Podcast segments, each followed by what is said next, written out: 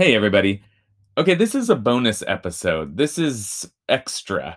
If 15 minutes of Parsha a week is not enough for you, if you're jonesing for more Parsha, then you, you may know that I teach a weekly Parsha class here at IKAR in Los Angeles every Thursday at noon uh, Pacific time. You're welcome. Um, we've got folks joining us virtually from places as far away as Japan on, on Zoom.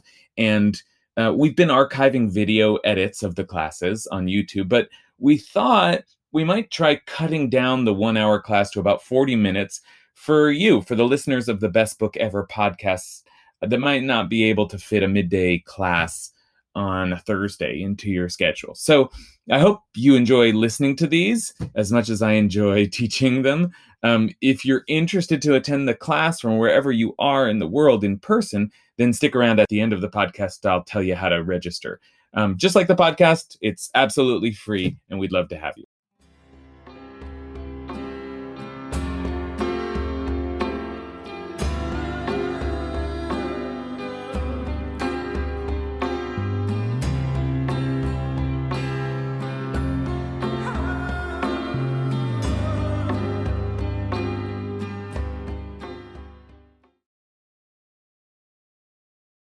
Welcome, everybody. Welcome, everybody. I just saw a special welcome given to Mark Strunin um, in the chat, and I want to just echo that. Mark Strunin, who just went through major heart surgery successfully. Oh. Thank God. We're so happy to have him back in our, our Torah study. So, uh, so yeah, it's a, it's a real blessing to have you here, Mark.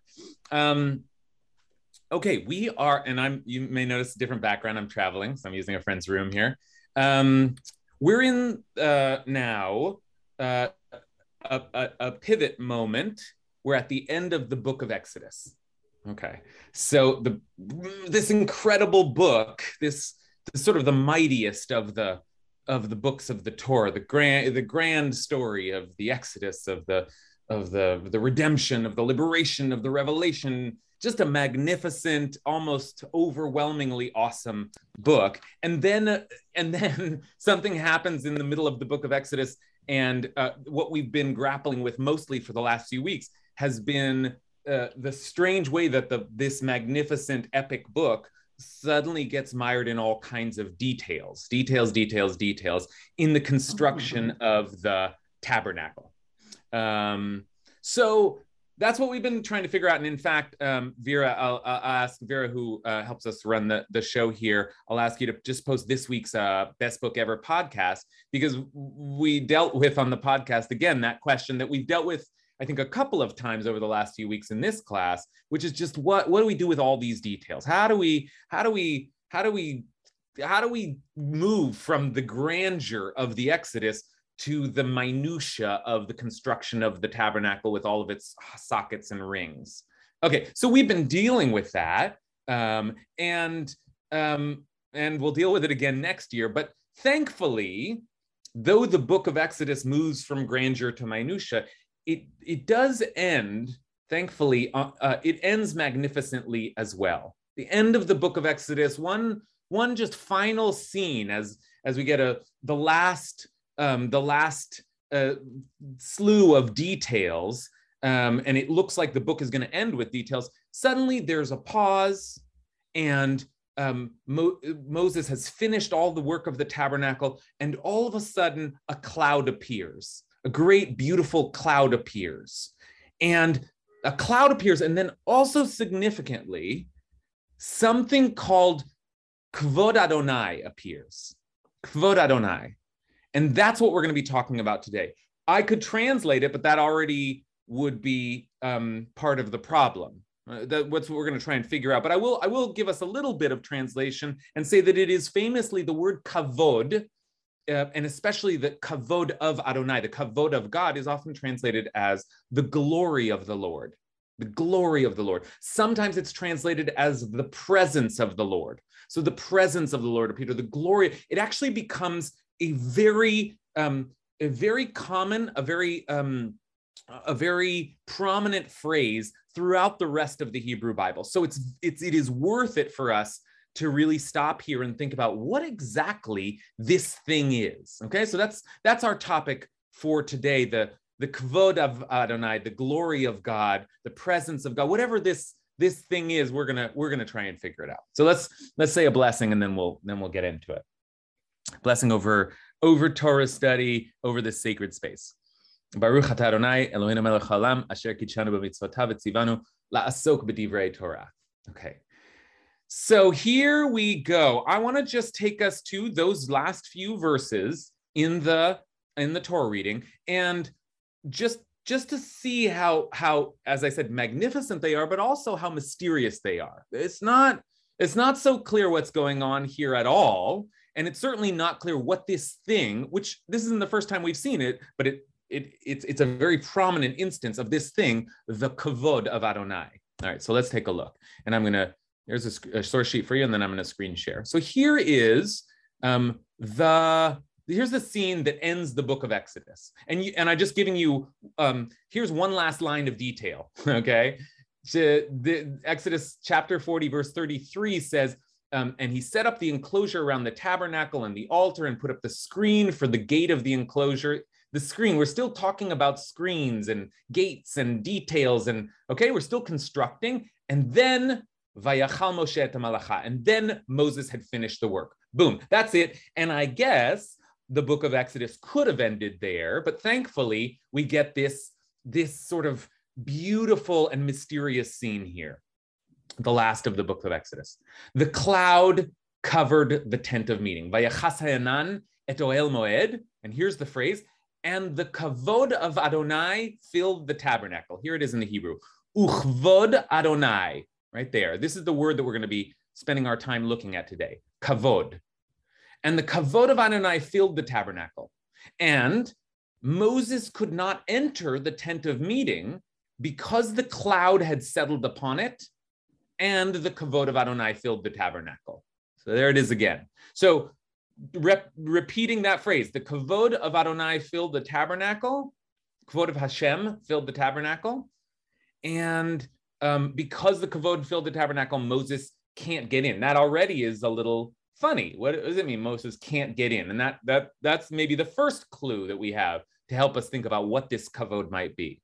Okay, but there's also a cloud, and that's part of this scene too. So when the cloud lifted from the tabernacle, the Israelites would set out on their various journeys. But if the cloud did not lift, they would not set out until such time as it did lift. For over the tabernacle, a cloud of Hashem this word right here, you know, we can never translate well. You could say Hashem, which just means the name. We pronounce it Adonai. We don't pronounce it, you know. So I'm gonna, I'm gonna, I may, I may say Adonai, I may say Hashem, but we're talking about God here. That's our name for God. For over the tabernacle, a cloud of Adonai rested by day, and fire would appear in it by night, in the sight of all of the house of Israel throughout their journeys. Okay, that's a good ending. Ah, good. Thank you, Exodus. That's a good ending, right? We were we were so mired in details, but suddenly we've got this cloud and the glory of God. And I'm already translating it, but it's the kavod of Adonai. What is that? And, and the cloud, in some ways, is the seems more like the main character here because we're learning that the cloud would descend and the cloud would move them. They'd follow the cloud. When the cloud didn't move, they would say. So the cloud is part of our our discussion, but but we know what a cloud is. I mean, we we do know what a cloud is. What are what are these clouds? Okay, like these are special clouds, but we know what a cloud is. But what is kavod? Okay, some of you are, probably already to start answering, thinking, well, I, I've heard the word kavod before. Um, and and and I've seen it in my prayers. Baruch Shem Kavod Malchuto. Blessed is the the name of the kavod of God's kingship.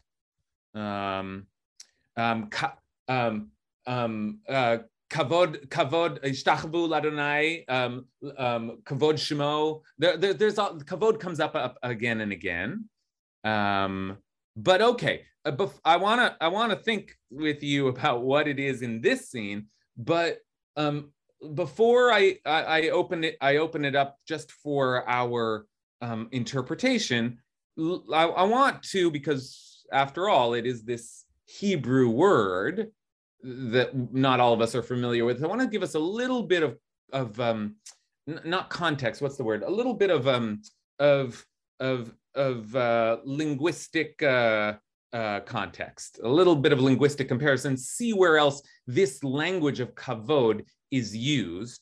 And actually, I want to start with maybe the most prominent uh, usage of kavod in the Torah so far, which is the verb usage, kabed, kabed, to be kaved. And, and, and if I asked you, where is that used as a verb, kabed? You, I see a hand go up because you probably already know. I'm not gonna. I'm not gonna. I'm not gonna call on someone because I. I. I. I. This is like a, This is an answer that's just a one-liner, but the answer is in the Ten Commandments. Maybe the most famous usage, and so this is our first clue. What is that word kavod? What is the the the kavod of Adonai? Well, maybe it's the honor of God because that's the way we usually translate um, kabed et avicha. Kabed, same language there. As, as you probably know, um, if you've been to this class, the, the, the way that Hebrew words are related is through three letter roots. So they don't have to have the exact same form, but just like kavod here, there's one extra vowel in it, but it's the kaf, bet, and dalid, the same, same language here. So kabed, Kabedet avicha vetimecha. Honor, usually we translate your father and your mother. Okay, so that's that's one famous usage. But let me just give you a couple of others, and then I'd like to hear what you think about the kavod of Adonai. Here's a couple of others. Um, there was a famine in the land back in the book of Genesis. There was a fam- I think this is the first usage. There was a famine in the land, and Avram, uh, Abraham before he was Abraham, Abram went down to Egypt to sojourn there for the famine was, and so far I'm going to be trans giving you the most common translation. The famine was severe, kaved, in the land. Okay, so we have kabed meaning honor, we have kaved meaning severe, and then just one more here, and I think uh, I this is Genesis chapter 12. I think the Torah plays with the language on purpose. And just a chapter later, again speaking about Avram now when he's coming up from Egypt, the same language, but a different meaning here. Now Abram was very wealthy, kaved, in cattle and silver and gold. Okay, so you see, the famine was kaved, and now Abraham is kaved. And what is the relationship between those two? How can the famine be kaved and Abraham also be kaved wealthy, severe and wealthy?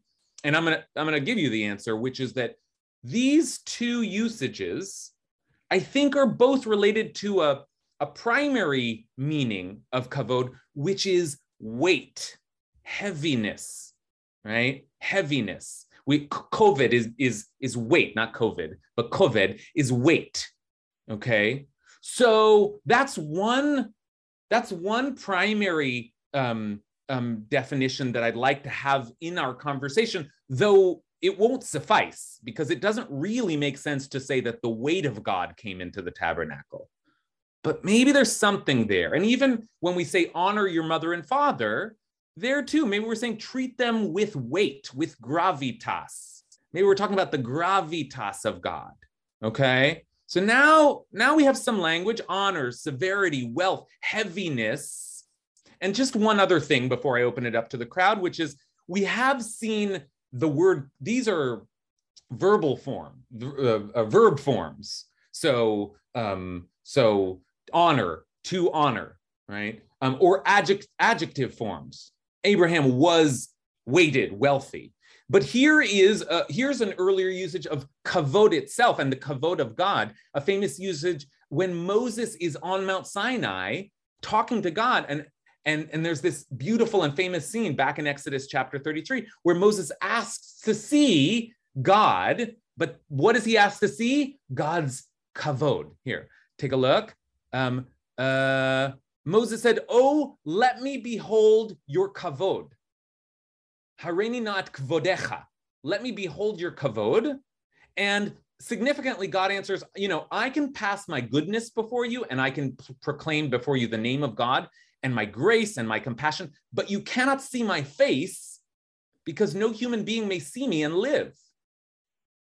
Okay, so maybe the kavod of God also, like we have this weighty association, but there's also some way in which asking to see God is asking to see God's kavod. and God says, You can't see my, you expect God to say, Nobody can see my kavod. But instead, God sees, says, You can't see my face. So maybe the kavod of God is in some, some way seeing the face of God. Okay. All right. Now I think we're ready to open the conversation up. And again, now that given the uh, the the kinds of of um, of, of connotations and associations we've just seen. Now let's go back and look at this scene at the end of Exodus and think about what it means to say that the, the cloud covered the tent of meeting and the kavod of Adonai filled the tabernacle. And Moses couldn't come in because the cloud had settled upon it and the kavod of Adonai had filled the tabernacle. What do you think the kavod of Adonai is there? How would you how would you translate that? How would you speak about the thing which fills the tabernacle and Moses can't get in? Okay, so let's take a few a few first responses here. Okay, um, let's call forth our newly recovered Mark Strunin. To to connect the story of Moses requesting to see God's face. And God responds by permitting Moses to see his quote unquote back. I think, as it's been suggested, and I can't remember which scholar, but there was a medieval scholar who suggested that what one sees is not the actual presence in the moment of God, but you see an impression. Literally, when you drop a weight on, on, a, on a surface, an impression is left. Hmm. And the kavod of God may be the impression that demonstrates that divinity was present, that God was there. And that's something that a human being can see. So connecting it to the to the fourth commandment, honor, you know, kaved your father and mother. Ultimately, the message to the child is look at the impact that your mother and father had upon you. And recognize, if you can, um, the the value of that, the importance of that, and from that, that generates how you treat them. Okay, okay, I love what Mark's doing here, and I see Mark hasn't hasn't lost a step because uh, what Mark did is just very elegantly. I said the Torah is playing with can God be present or not present? Is God there or not? And Matt, I, I very, very, um, very astutely um, framed kavod for us as the, the most that we feel that God is actually there. Uh, what Mark does is, is, is remind us that weight is, is the description of weightiness, heaviness, is something that is there and felt but not seen. And that's important. Like Moses wants to see God's kavod, but God is saying, You can't see me. You can feel me. You can i can leave an impression. The heaviness is like a way of saying god is there but you still don't see god. But you know that god was there because god leaves an impression. I love that language. I love that language. All right let's uh, let's let's take a few more. Noah pollock yeah i'm going to be playing around with the word shachanti suli mikdash shachanti bitocham we got that phrasing a few Translate weeks translate that noah translate that for us okay, that you shall build a sanctuary or a mikdash up amongst yourselves, and I will dwell amongst them. That we get this betocham amongst you. It's like this presence, this whatever it is. It's not just on Moses. It's on all of us. It's making it so that we're all in this experience, like the Ten Commandments experience, where we got everyone was there and felt that and now at the end we're still feeling that presence that heaviness that whatever it is from the divine ah okay this is good so first of all noah says there's something about the appearance of the kavod and it's a big deal the the kavod of god the presence there's something about that that appearance that seems to be directed to the whole people I mean, it's true. Moses asked specifically to see God's kavod, but in this case, and and says Noah back at Mount Sinai, the appearance of the kavod of, of, of, of Adonai was something that was meant to be to to to be felt, to be even seen, if such a thing could be, by the whole of the people. Okay, with that in mind, with that in mind, I want now to, and then I'll turn back to this is not going to take us on, on just to build on what we've been doing so far. Um, Noah makes the connection to Mount Sinai. And that's probably the most important connection to make for our last scene of the book of Exodus, because we can find the kavod of Adonai, we can find it in all, all kinds of places. In fact, one of the places that appears is at the, eh, at the story of the manna coming down. God's kavod appears there. And, you know, so we could track where does God, God's kavod appear? Um, I read one commentator that says anytime the people are threatening Moses and Aaron, the kavod of Adonai suddenly appears. That's another manifestation, you know, to defend Moses. So there are, there, you know, we won't be able to map it all today. But one thing, one connection we have to make is the one that, that Noah is making, which is the connection back to Mount Sinai. So let's take a look at that. That's back in Exodus chapter 24. And it's an important connection, not just because Sinai is important, but because a lot of the language here is very similar to the language we just saw at um, the end of the book of Exodus the end of the book of Exodus where we have the cloud and the cloud descends upon the tabernacle and the and the kavod of Adonai fills the tabernacle. Okay, all of that imagery. Now look, now let's look back at Mount Sinai and see some very similar imagery here. So this is Exodus chapter 24. Look at this. When Moses had ascended the mountain, etahar, the cloud covered the mountain. The cloud, co- same language I'll scroll back up just to, I'm not going to keep doing this, but look, the cloud covered the tent of meeting. Very similar language. Okay, so that's so that's as that's close to a direct reference. The cloud covered the mountain, and the kavod of Adonai dwelled upon Mount Sinai. And this is the language also that um that Noah was playing with. Vayishkon, the dwelling of the kavod of Adonai, was on Mount Sinai, and the cloud covered it for six days. On the seventh day, God called to Moses from the midst of the cloud. So again, we have a scene where the kavod is very prominent, and so is the cloud. There's some sort of interaction, or I don't know. There's some. Are, is the kavod the cloud? Are they separate? I don't know. Now the kavod of Adonai appeared in the sight of the Israelites. Appeared in the sight of the Israelites as a consuming fire. that's quite some language. Appeared in the sight of the Israelites. Uh, we've been talking about we're not supposed to be able to see God. So what does that even mean? But appeared in the sight of the Israelites as a consuming fire on the top of the mountain. Quite a phrase, Eshochelet, a consuming fire. There it is, a consuming fire in English, and here it is in Hebrew, Ke'esh Ochelet. And Moses went inside the cloud and ascended the mountain, and Moses remained on the mountain for 40 days and 40 nights. Okay, so that's a connection that Noah's right. We have to keep that connection in mind. And as you can see, it, it, all feels very similar. There's there's clouds and the cloud covers, and then there's the the kavod, and there's there, there's cloud, and there's also kavod, and and and and what's going on here? Okay, so so so does this does this enhance at all, or do do we see any clues here? Now we've got a couple of scenes where this this kavod is appearing. So let's keep going. We have a we have a, a, line of interpreters, and I I think we can just keep going and asking the question: What is this kavod? What is happening here? And one more thought, and then we're gonna then we're gonna press forward a little bit from Marlene.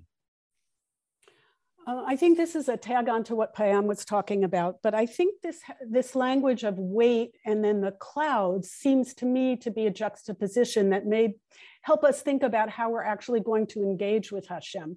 Because if it were weighty all the time, where would we find the joy in prayer if we just had to worry about being weighted down with the presence of God? It seems to me that that's a really uh, heavy in multiple in multiple ways of interpreting it way to come to our engagement with god and we have to have something more than just the weightiness of it and the clouds allow a lightness to come in even though it still fogs who god is but it gives us a, a, a way of being light in our prayer and in our encounters Oh, I love that, Marlene. First, uh, first of all, I, it's so be- beautiful the way that you described it, and not just beautiful, but psychologically very insightful. That if this is the weight of God, well, weight is heavy. it is hard. Like, do we, we can't actually handle the kavod of God all the time.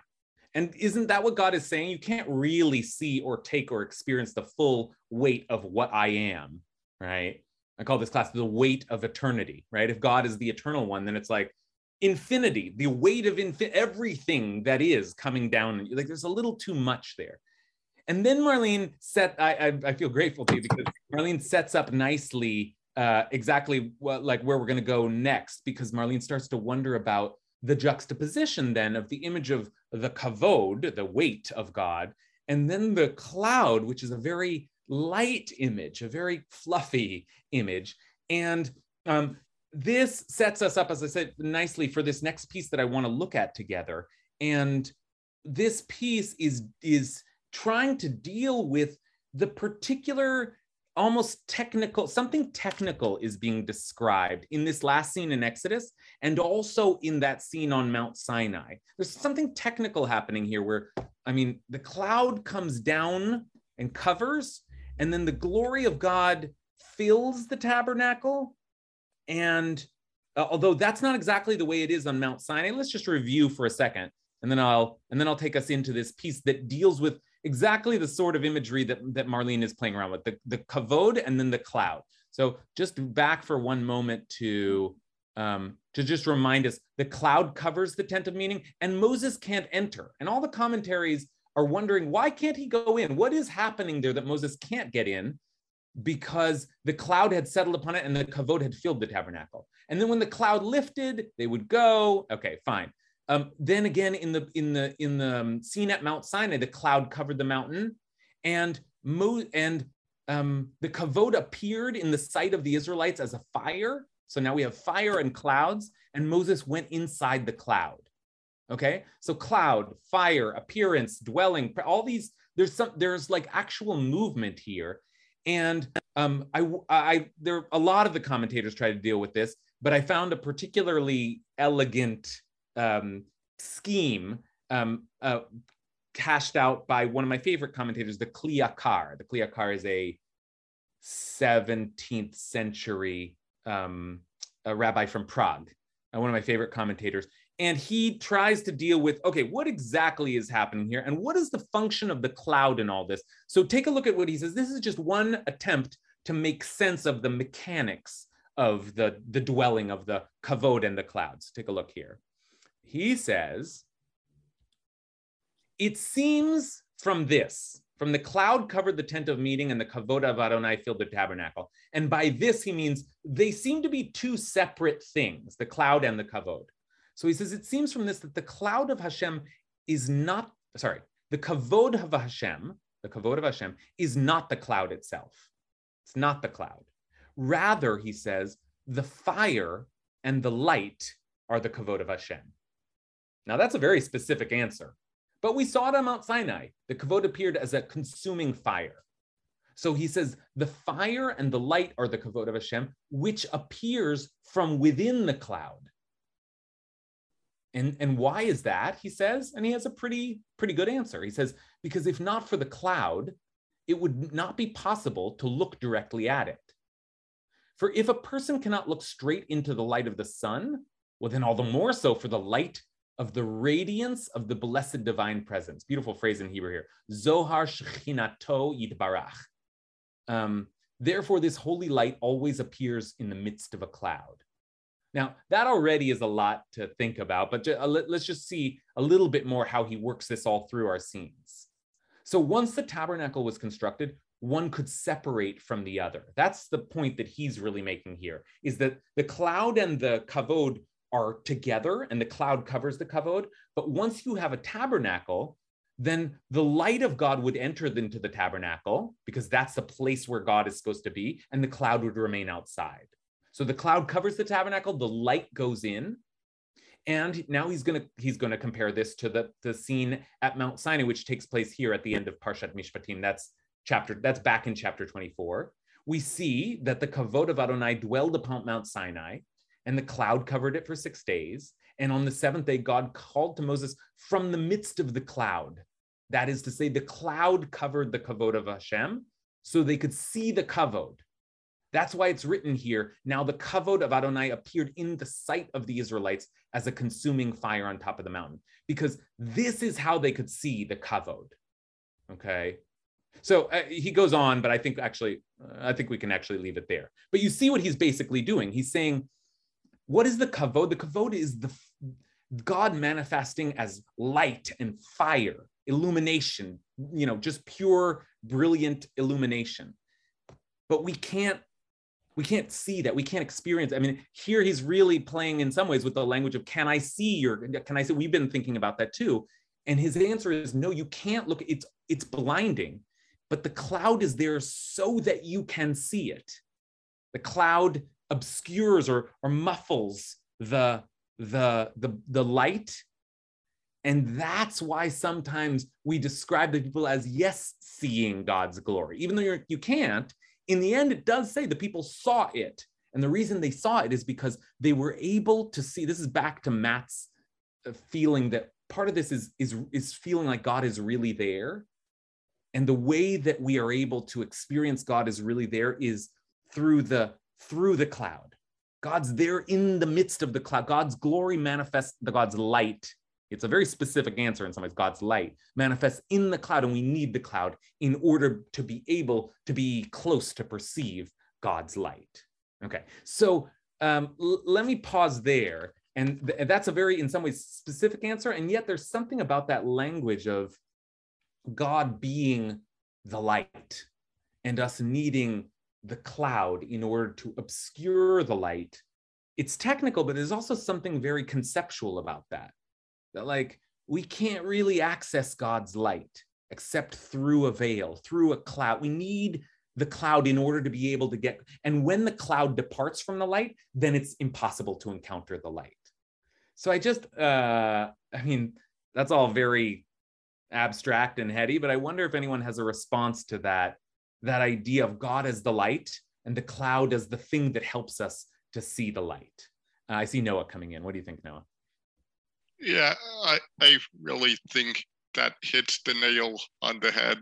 But just look, I'm looking outside my window right now. I'm seeing the sky with clouds, the sun is there, and the light coming down through that. So, really, I think if we even get a little sunlight on us, it's that divine presence, like Allison is getting right now, or anyone who's outside, because we need that cloud to diffuse it a little bit just to see in front of us and not be blinded by the light. Yeah, mean, it's it's funny, uh, Noah, because you you go to look outside your window and all we're seeing are like you know what are, what are those out uh, sheep or like mountains in the back of your background but right there you're looking at a at the clouds outside. And as you're talking about the light coming through the clouds, I'm remembering that I don't know about you, but when I was young, I always, you know, when you see clouds and there are like beams of light coming out of the clouds, those moments, so you see the, like the light, I always thought that's God. Like, I don't know where I got, you know, somewhere I was taught that, like, you know, illustrations of God coming down. The, whenever you see the, a cloud with beams of light coming, God, for some reason, is actually deciding to just appear on earth that day. I always felt that like, oh my God, there's God. Like he's there. Now, you know what I mean? And, and so there's something about that. I mean, I guess I've been culturally taught that, but also maybe there's something intuitive about seeing light streaming out of clouds that feels like God has appeared. Like it's mysterious, but I see there behind the veil, God is beginning to appear. Right? Okay, great. All right. Um, Okay, so all of that, we this is good. We've done great work at at at, at making some sense of the actual um, mechanics, um, and and and you know the Kli Yakar really has tried to help us understand what's going on there on Mount Sinai. God, Moses can go into the cloud, but he can't go into the tabernacle when God when the cloud is absent. What's the cloud doing? What's the light? But he's very specific in a way that's almost surprising. The kavod of Adonai seems like it, we uh, we've already seen that it could mean so many things, and yet he's really tuned into the kavod of Adonai being the fire or the light. Now, I want to. So he zooms in. I want to now zoom us out and use um, use uh, Maimonides as uh, as a guide here. Maimonides writes a book called The Guide to the Perplexed, and indeed, he is a great guide, and he's one of the best guides to thinking about the way language can be used in the Torah metaphorically, uh, in all kinds of different symbolic associations. So Maimonides is a good person to turn to to ask the question wait, what is the kavod of Adonai? What does it mean? Because it can't just mean the light of, is that all it means? Just God's illumination? And Maimonides um, does a nice job of summarizing, and I don't think I actually am going to have to read all three, but Maimonides gives us three primary ways that kavod is used in the Bible. And it is used, oh, by the way, let me just give, I want to give you, before we take a look at this, I want to give you some links to, so first of all, if you look this up, you'll see, now these are in Hebrew, so they may not be useful to everybody, but here's an example. Here's just like a concordance, and you can see here, I hope that works. Does that work? I think that works. You can see there that um, that all of the uses of of kavod of this phrase, the the, the kavod of Hashem, used throughout the Bible, and actually the Torah itself is not the most um, frequent sight. It actually, once we get to the books of the prophets and the books of the Psalms, you see this this language all the time.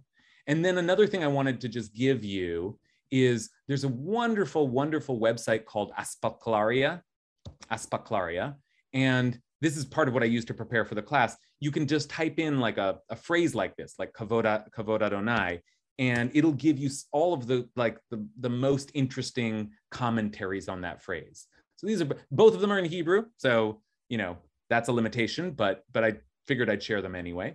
Um, but okay, now let's get back to Maimonides in the Guide to the Perplexed. This is his great philosophical um, opus. And one of the things he spends a lot of time doing is explaining how the language of the Torah can't be taken literally. And so he gives us all kind. Well, this is what it really means, all kinds of definitions. And for the kavod of Adonai, um, he has a whole section where he explains the various meanings of the kavod, and he gives three major meanings. Okay, so um, without reading them all the way through, I'm going to try to identify them. So this is Maimonides in the Guide for the Perplexed, and he says the kavod of Hashem the same is the case mean he's been explaining how lots of phrases can be understood in multiple ways. The phrase sometimes signifies the material light which God caused to rest on a certain place.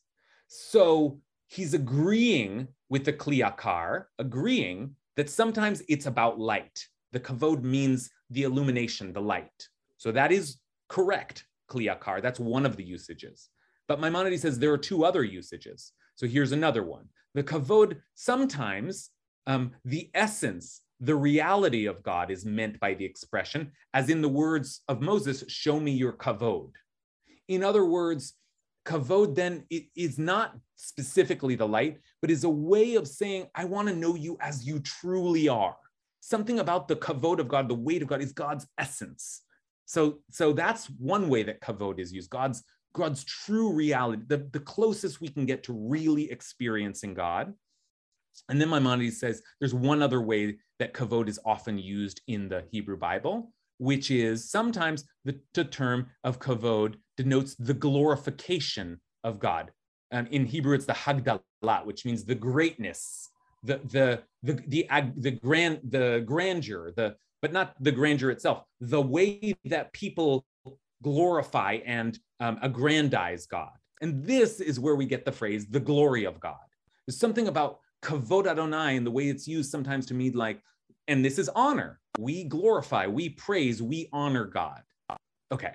So those are Maimonides. It does like if you looked up in the commentaries, you would see most of them falling under one of these three.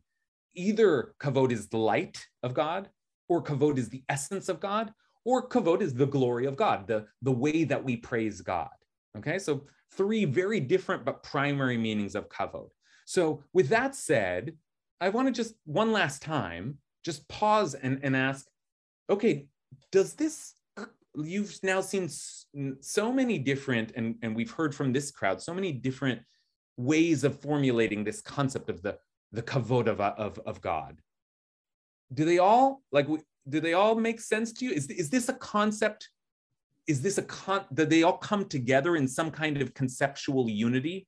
That the kavod could be the light or the essence or the glory or the or the weightiness or the or the honor. Like the, what is this whole this whole terminology? Let's let's just take one last pass of that. If anyone uh, you know now towards the end of our hour has a sense, ah, I see this all can be expressed as kavod, as heaviness, as weight, as because what, what concept are we are we playing with here? Any any final thoughts there? Hal and Kathy. You know, it, it just seems to me that maybe the word we're looking for is ineffable. Uh, you know, that all of these characteristics are hard to, you know, make very specific, to put in a box, but they can all sort of coexist and, and uh, constantly, uh, you know, challenge challenge uh, some basic sense of understanding. So, you know, I think of the ineffability of God uh, as maybe. Uh, uh yeah. That's actually really good. And I know that Kathy's going to hop on too, but and then we're always happy to have the double barreled uh, uh, team of Kathy and Hal. Um, but but let me just underscore what, what Hal said, which is actually in some ways a, a very a very like slick way of of, of, of, of encompassing our whole conversation, which is to say, yeah, it's hard to understand what the kavod of Adonai is, because that's the whole point, is that it is some way of speaking to a presence which we simply cannot understand. It is, yeah. yeah, the God appears to us. What does that mean? We don't know what that means. We'll never know what that means. We use words like glory or weight or honor. We use words like that as a stand in for precisely that thing that we could spend an hour trying to understand it. We could spend a year, we could spend a lifetime trying to understand it, but we never will. What do you think, Kathy? Oh, well, I was actually thinking along some of the same lines, but thinking of it in terms of the, uh, you know, well, in a sense, the kind of physicality of it, uh, and and that is that somehow I think this whole notion of, uh, you know, the cloud and all this, um, but you know, not being able, to, you know, Moses not being able to to to enter in because it was so uh, you know dense. It's almost like i think part of the limitation is that we think of things being either solid or liquid or gas.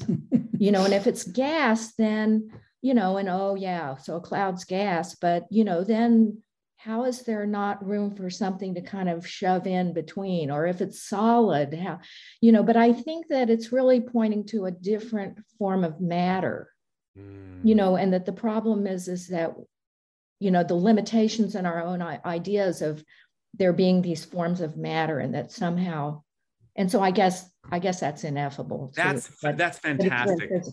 that's yeah. fantastic kathy. And and and kathy is so right. Uh, it's as soon as you say it i'm i'm struck by how how insightful it is that that all of our our metaphors for god uh, many of our metaphors for god i should say the substance ones um, use substances that themselves are only half there like light like light is clearly a physical phenomenon and yet it's sort of intangible. And the same thing with with gas and vapor and cloud. It's, it's there but it's not there. And so this language of a presence to use um, matt and, and mark's initial descriptions this heaviness this impression of something which is there but but you can't fire. Fire is another example. Like it's so real and it's even powerful and yet you could push your your finger through it. What does that mean? You know so that, that's like a very it's helpful to see that when we grasp for metaphors for God, we grasp towards those other intangible um, kinds of substances. Okay,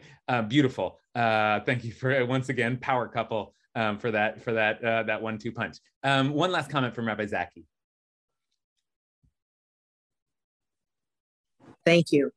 Well, the cloud metaphor is like so powerful for me because I remember a time where at night I was driving and the cloud be, was so thick I had to park, stop my car mid mid in the middle of the street, get out and try to walk through the density of it to try to find where I was at.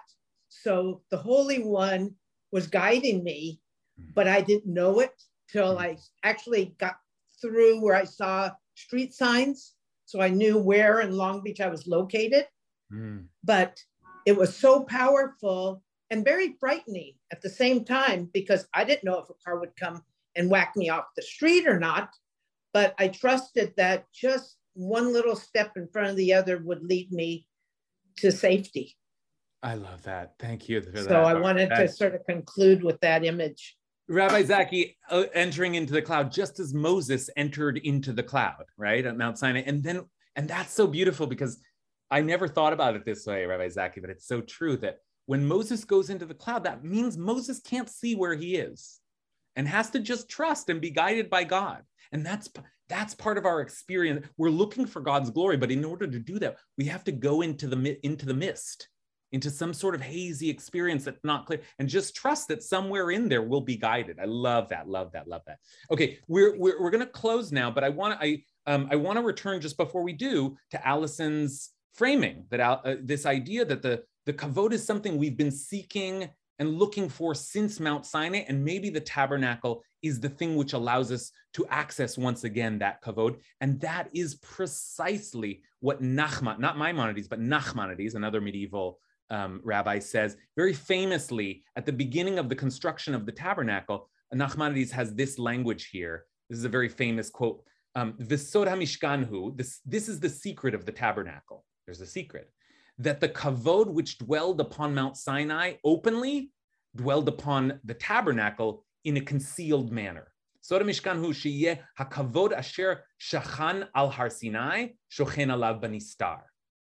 So, in other words, Nachmanides agrees with Allison that the tabernacle, the primary point of the of the purpose of the tabernacle is to try and, and create some space that will recreate Mount Sinai because on Sinai, for some, in some um, uh, inconceivable way, we actually beheld the kavod of Adonai, the presence, the glory, the whatever, the weight of God. And that's a, a nearly impossible thing to do. But if we can construct this tabernacle, then we can we can get back there a little bit. And so this helps to explain when we see this language. Here's just one last usage of of kavod in the book of Leviticus once we're in the priestly laws and rituals of, of making the sacrifices, M- Moses says, This is what Adonai has commanded that you may do, so that the kavod of Adonai may appear to you. And then we get in all these, again, details, details, details, and the fat and the kidneys and the, all of the ways that they have to go into all of these gory details to, to, to deliver the sacrifices. And but once they do, then the kavod of Adonai appeared to all the people fire came forth from before Adonai and consumed the burnt offering. So there you have it. Like there you have the the the offerings and the tabernacle as a formula, a way that the Torah is offering, the priestly system is offering to try to re-experience the presence of God that we behe- that we felt, that we that we experienced at Mount Sinai, and that sets us up, I think, perfectly for next week when we begin the book of Leviticus. So great learning with you all. Thank you for entering into the, the mysterious cloud with me. is a is a worthwhile uh, worthwhile operation. You will see this this phrase come up many many more times. Bye all.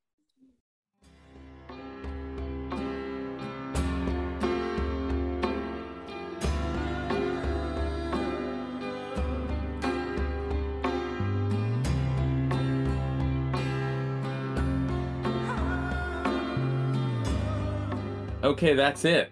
A taste of our weekly Parsha class. Uh, I want to thank everyone who came to the class, some of whose voices you may have heard today, uh, some you didn't because the podcast has been edited. So just want to thank everybody. Um, and speaking of editing, I want to thank also our uh, editor, Vera Blossom, for her great work. If you'd like to join our class sometime and come and, and join our, our circle of, of Torah geeks, you can find us uh, again, Thursdays, 12 p.m. online at ikar.org. That's I K A R.org. And, uh, and if you go to the calendar, uh, then you can find a Zoom link and just click in. And um, and in the section uh, on the website uh, that that uh, we keep our classes, you can if you click on Parsha Study, you'll find all of our archived classes and source sheets and everything we discuss there. So if you're looking for a regular Parsha class, I'd love to see you. Um, and uh, and in the meantime, I will talk to you next week.